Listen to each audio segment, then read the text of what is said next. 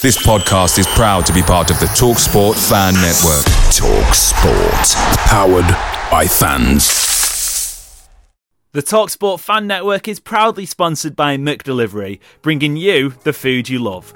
As a City supporter, we know you value delivery, and McDelivery is up there with the very best. You'll always be winning with McDelivery because just like Kevin De Bruyne, McDelivery puts your order right on a plate. So the only thing left to say is, are you in? Order now on the McDonald's app, and you can also get rewards points delivered as well. So that ordering today means some tasty rewards for you tomorrow. Only via the app at participating restaurants. Eighteen plus, rewards registration required, points only on menu items, delivery fee and terms apply. See mcdonalds dot com. The TalkSport Fan Network is proudly teaming up with Free for Mental Health Awareness Week this year. As football fans, we often pride ourselves on knowing everything, from which substitution can turn the game around to the quickest route home to beat the crowds. However, when it comes to discussing feelings with our friends, we might not always feel as confident. That's why we're here to equip you with the right tools so you can reach out to those who can help. If your mates are struggling, let them know that the Samaritans are free to call on one one six, one two three. That's one one six, one two three. They are there to listen without judgment or pressure, twenty-four seven, three hundred sixty-five days of the year. Let's all take a moment to talk more than football. What better way to bounce back from crushing defeat in the League Cup to inferior opposition than a trip to Old Trafford? An in-form Manchester United await City in this weekend's derby. It's what everyone wanted, right? We'll look ahead to this weekend's Manchester derby and question what else City can do to improve. It's Friday, thirteenth of January. I'm Amos Murphy. I'm Alex Brotherton. And I'm Oli McCoole. And this is the City Report Podcast. Aguero's got in front there. And the goal. The keeper's extraordinary run going. Sergio Aguero. Unbelievable. Manchester United one, Manchester City six, it's two for Dzeko. Tottenham Hotspur three, Manchester City four. They have made the impossible possible. Welcome, gents. Um, it was Adam and I doing the post-mortem after the Southampton game, so without sort of unearthing too many old wounds, Ollie, quickly, sum it up if you can. Shit. Yeah, that's nicely done. Alex, have you got any advance on that? Um, I'll go more U-rated, uh, concerning. Concerning, U-rated? Is that, that is in the U K, isn't it? I think, yeah. Yeah. Yeah, it's, yeah, the, yeah. It's not even P G. It's yeah, just, it's, um, yeah, yeah. I, th- I, think, I, think, I think you're allowed one for P G. You're allowed one swear word for P G, I think. What, in you even in P G? Like, you're allowed to say I think so. the, the C-bomb or something like that? Surely no, no I, th- I think it's like a certain rating level. And I mean, you could you could apply the same to football. I mean, that one was like eighty, yeah. awful, what, yeah. you know, shocking.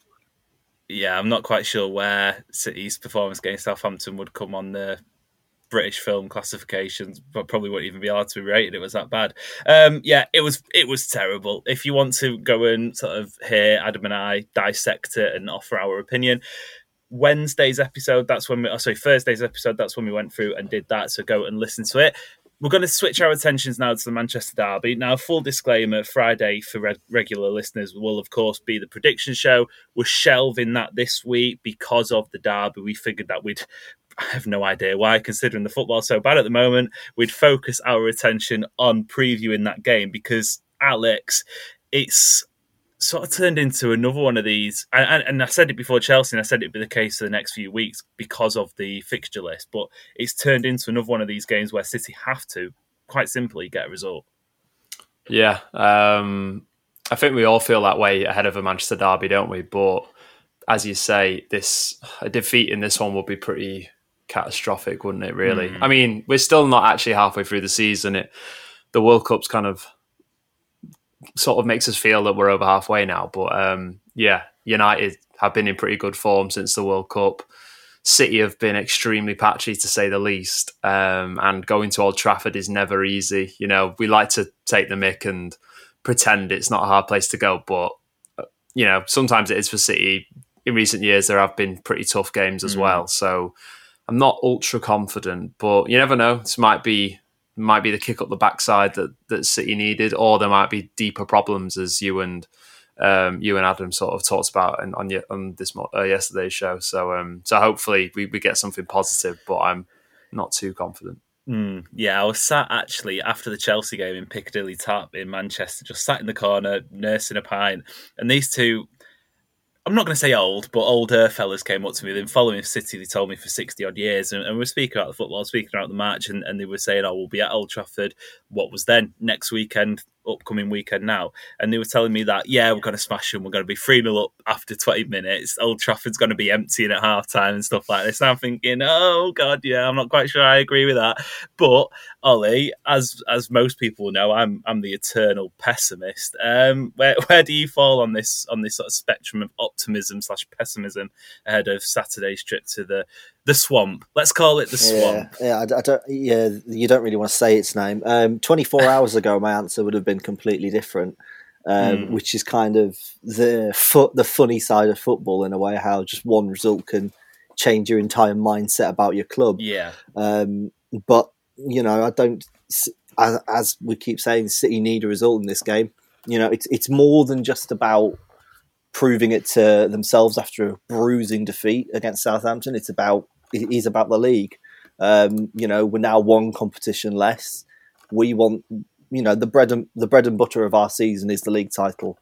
Um, you know, I want to I want to see City go, you know, three in a row now, and mm. wins at Old Trafford, wins at places like this. You know, wins this month in this horrific schedule that we have coming up are absolute musts. And you know, you don't want to lose a Manchester derby after a bruising cup defeat. You, you know, it's the it's the one game, it's well, the two games a season you cannot afford to lose, because that is when doubts really creep in. And we've seen it before um, in nineteen twenty, which was the last kind of off-season for City. You know, we lost both Manchester derbies that season, but that defeat in December, the first Manchester derby that year, was horrific. And I think that was where everyone kind of went, okay, this season's pretty much a write-off.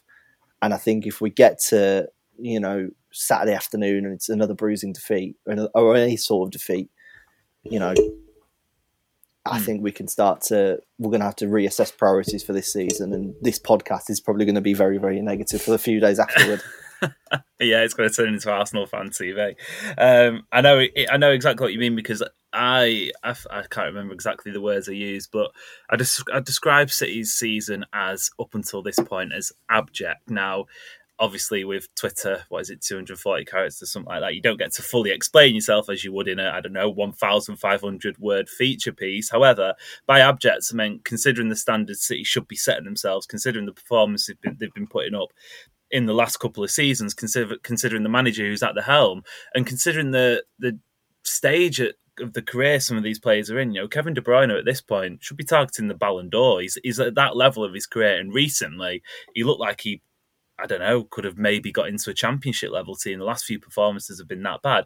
And people going, oh, well, you know, second in the league, league title technically in our hands, Champions League round sixteen. I'm like, that's great, but that's in spite of what we've seen, because that has just happened as a result of, as Adam has banged on about, moments of madness. And I feel like, Alex, going into this next game against United, a lot of those people who were like, oh, it'll all be okay, it's just a blip, World Cup, blah, blah, I think it might take, not that I want it to at all, but I think it might take a, a defeat in whatever way it comes, be that a heavy defeat, be that a marginal defeat, whatever the performance is like in that defeat against United, for some people to go, actually, it isn't all well, it isn't all roses. And and that's the worry, isn't it? I think Oli makes a good point. We could be heading out of that game at, at the swamp, as I keep calling it, going, yeah, this season might not be as, as fruitful as we all hoped and expected.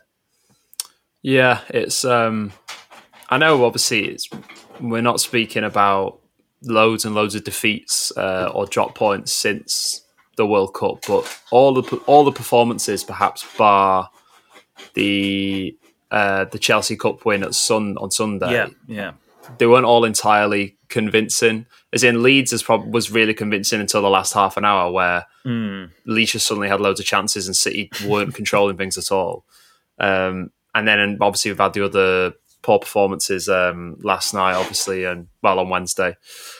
um, and obviously the the Everton game as well. Um, so really, I think there should be alarms bell alarm bells ringing. But yeah, if City do get a win at Old Trafford, everything will be sort of feel oh, perfect, rosy again. Yeah, yeah. Um, and then, you know, if Arsenal were to drop points in the next week or two, it would set things up very nicely for that game uh, next month.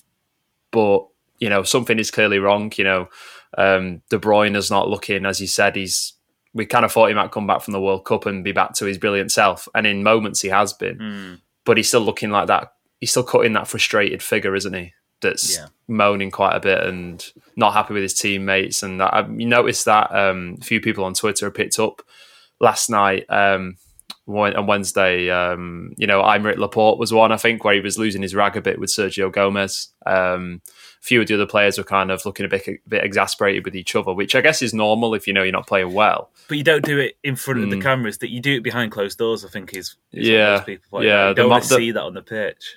Mm, yeah, so I'm not saying, you know, morale is bad, but it doesn't look quite the cohesive sort of unit that we've come to expect, which, you know, we have been spoiled because City have built such a great mm. squad that has always been fairly united. They've had their moments uh, a couple of summers ago where a few players wanted out and they ended up staying in and everything was fine. But um, yeah, a win at Old Trafford in any form is obviously what we want, but it might also kind of paper over the cracks a bit. And I guess we'll only see if that's the case in, in the sort of weeks after that. Yeah, you, you make a, a really interesting point. I think it was Sam Lee, wasn't it, after maybe the day after the Champions League final or, or the Monday after the Champions League final in twenty twenty-one, he, he released a, a piece saying there's a number of people in, or the number of players in the City dressing room who aren't, who aren't happy. They're not, they're not content with the game time. They're not content with the methods. And we would never have guessed that. That season, City won the league title. Obviously, it was a strange season because of COVID and behind closed doors. But that has, when, whenever there have been sort of rifts within the dressing room, they've been dealt with or they've been exposed behind closed doors. They've never sort of really come out in the open. So you see in players on the pitch, sort of, I don't know, cutting these frustrated figures. It, it does start to to sound the alarm bells. Let's quickly then, Ollie, and, and I promise not to keep you speaking about them for too long because they are actually doing quite well, turn our attention to United. I believe it's eight games in a row they've won under Ten Hag. And um, that Brentford defeat, that four nil Brentford defeat and that Brighton loss at the start of the season feels a very long time ago because they actually are starting to look like a, a well-oiled machine. Yeah, they look a very cohesive team, uh, which compared to recent City performances, it looks like night and day. Um, I think the one kind of little bit of solace I think we can take from their recent great run of form is that it's all been against, you know, teams towards the lower end of the table. Um, since a defeat, their defeat to Aston Villa in early November, um, in the league, it's been brilliant for them, and but it's been a lot of teams you would expect them to beat. And obviously it's a bit of a joke as, as a City fans coming on and saying that about uh, about United after we've just lost to Southampton in the Cup, and I recognise the irony of that, but you know, there, you can take that solace, and City know how to get themselves up for a big game, and United is the biggest game of the lot. Um, you know, Marcus Rashford is in astounding form. He, he looks like, you know, he's back to the young player we saw, um, you know, under Ole Gunnar Solskjaer, that kind of roaring forward who just loves scoring goals. Um, and he's obviously on for a twenty-goal season. Um, the new, some of the new signings have worked out magnificently, uh, Casemiro being one. You know, he, people already trying to say he's the best defensive midfielder in the league. He's, you know, he's this, he's that. And Casemiro has had an astounding career anyway.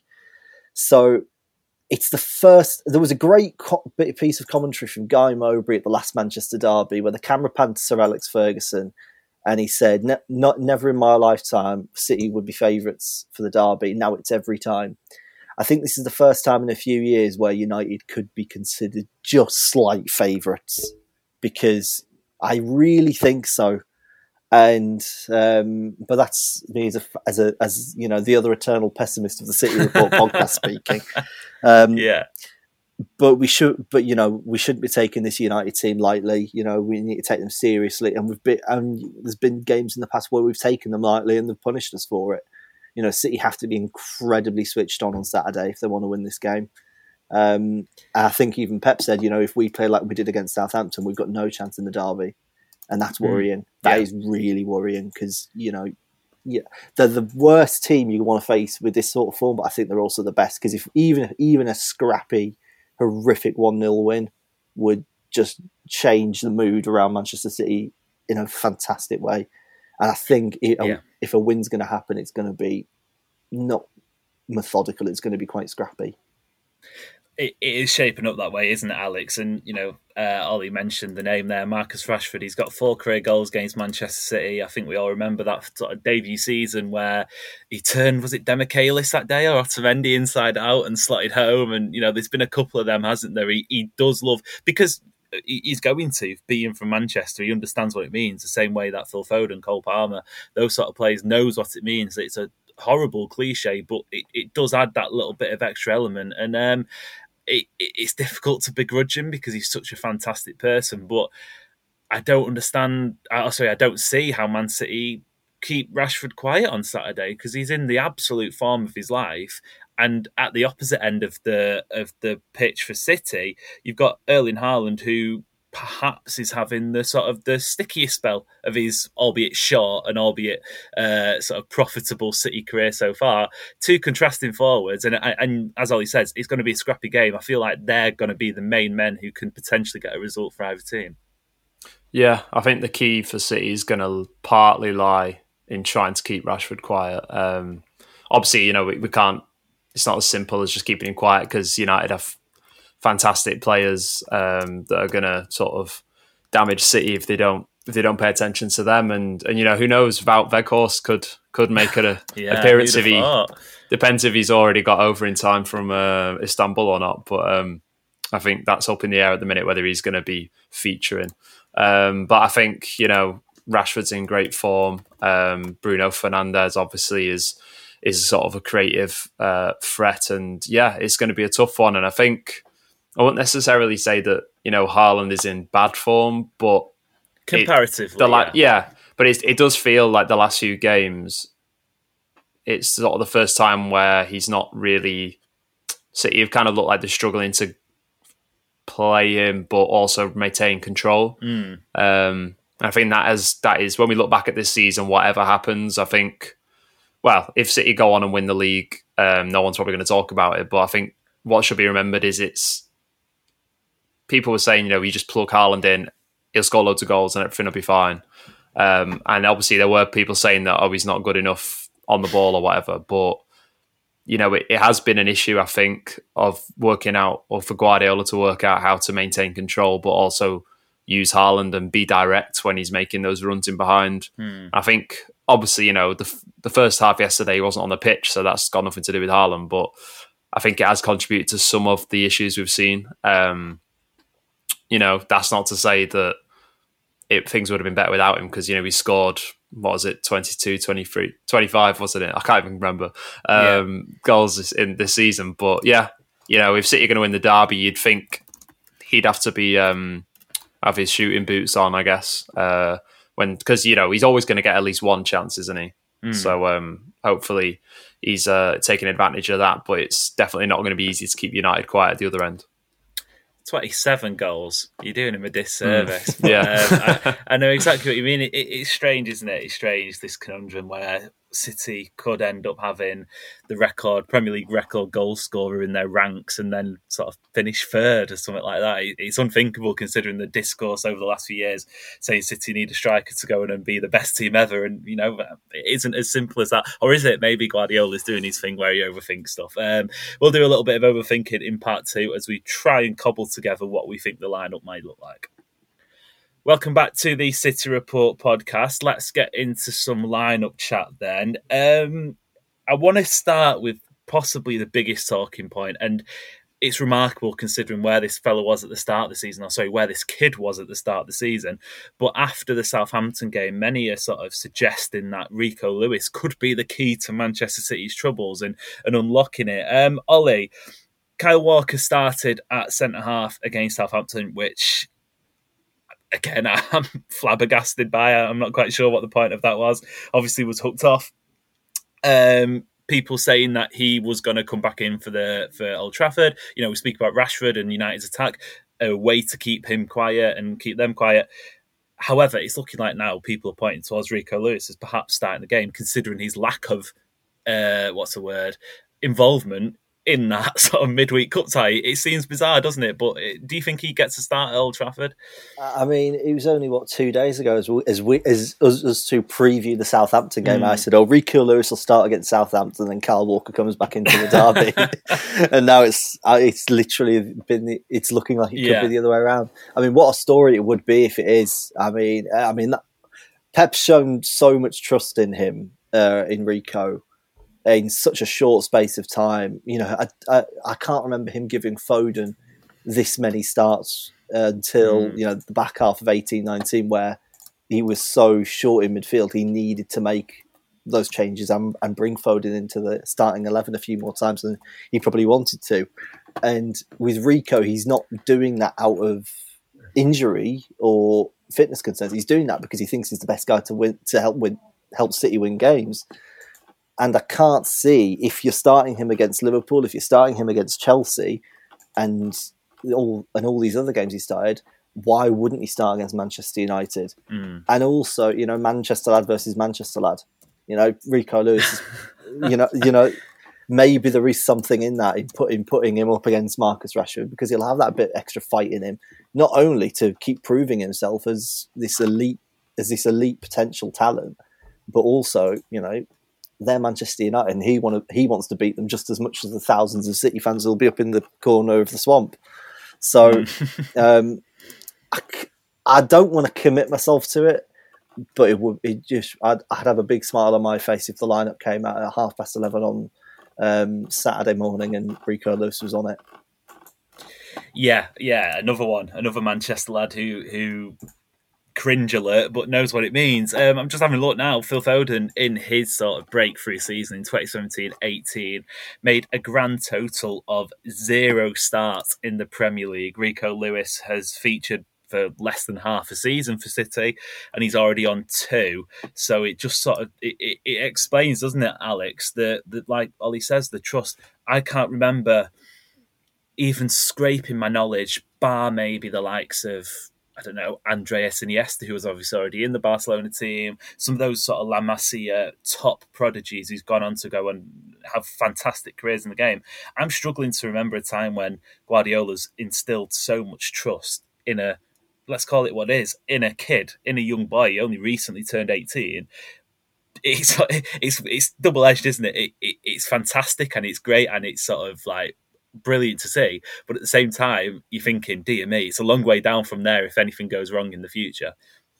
Yeah, I mean, I think you can it, Guardiola's interviews and press conferences, you can just see how much he likes Rico Lewis. He's just, he loves talking about him, and he's never not sort of infusing about his performances and what he can bring for the team. Um, and yeah, I, I'd quite like to see him start. Um, I mean, echoing what Ollie said, it'd be nice from a kind of the Manchester perspective, a local lad, you know, another chance for him to prove himself.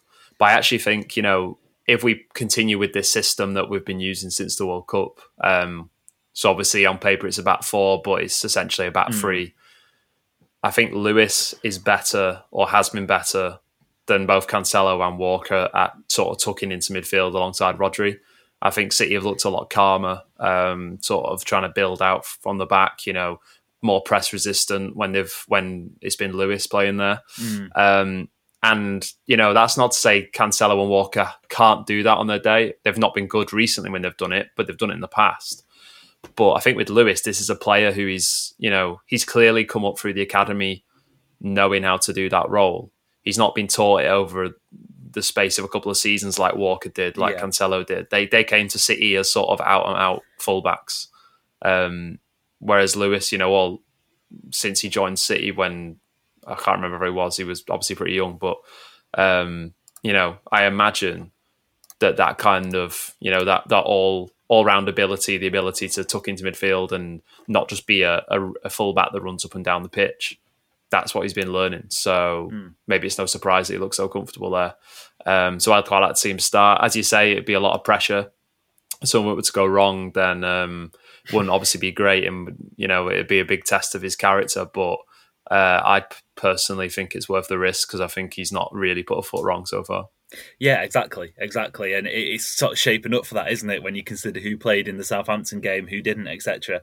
And um, and yeah, I, I think you're spot on. You know, the, I'm not, I'm, I don't know why it's persisted with Kyle Walker trying to do that role because he's clearly not very good at it, and he doesn't have to be. He's been possibly the Premier League's best ever right back at doing the bombing up and down. That's his game. He doesn't need to turn into this sort of Philip Lahm regen, teaching an old dog new tricks and stuff like that. Um, Ollie, we'll we'll begin to we'll begin to wind down then, but not before we speak about the forward line. I, I don't know why we do this stuff because it never comes true anyway. But who do you think the the favoured wingers will be? Uh, presuming that we go back to that sort of back three, we see Nathan Ake probably at left back.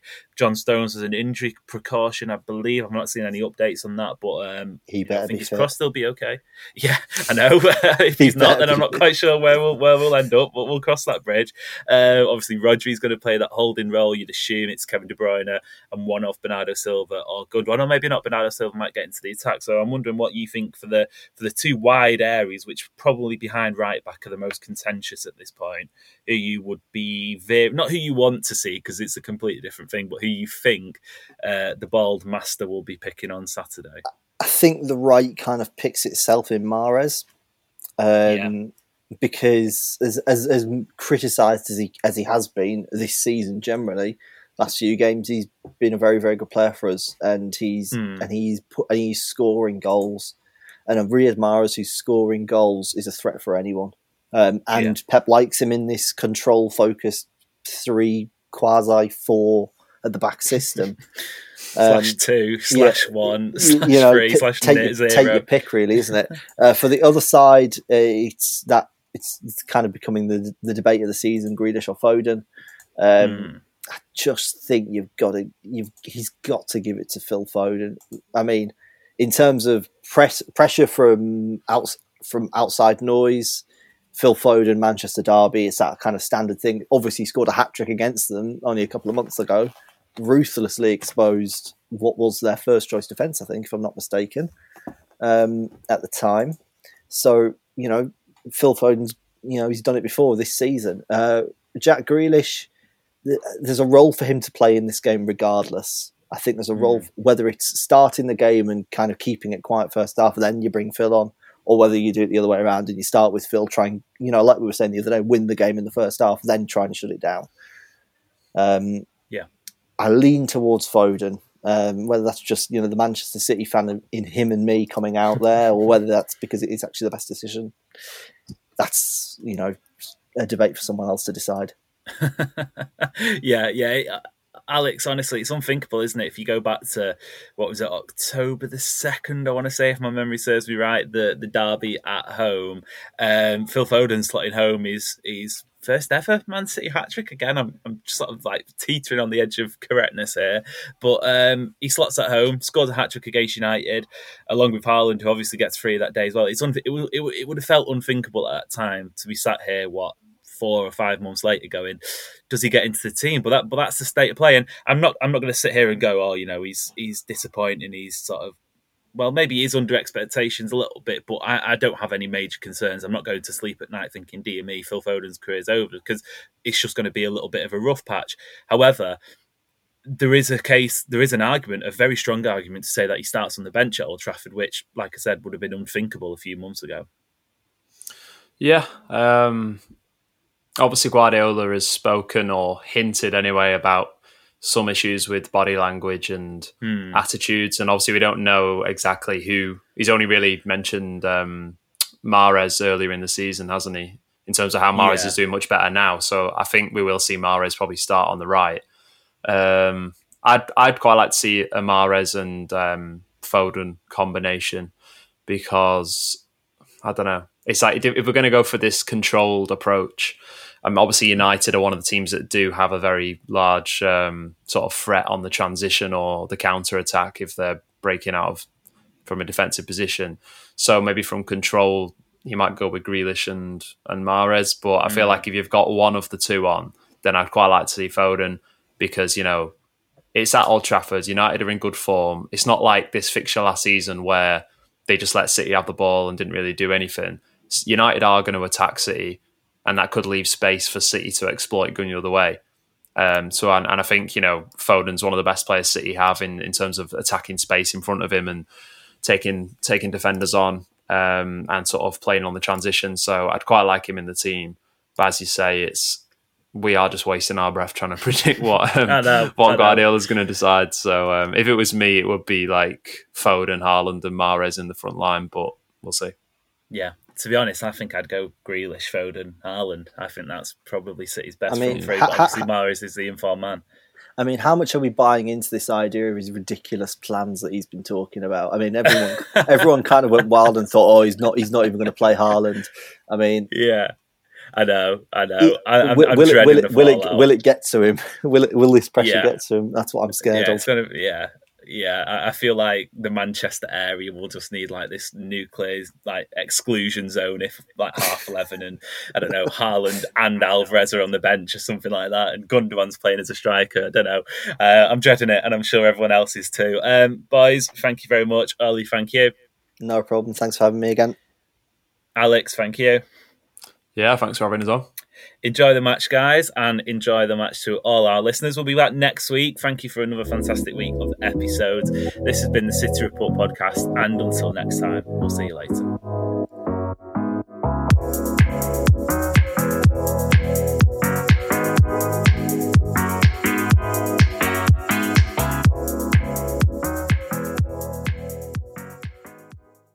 The TalkSport Fan Network is proudly teaming up with Free for Mental Health Awareness Week this year.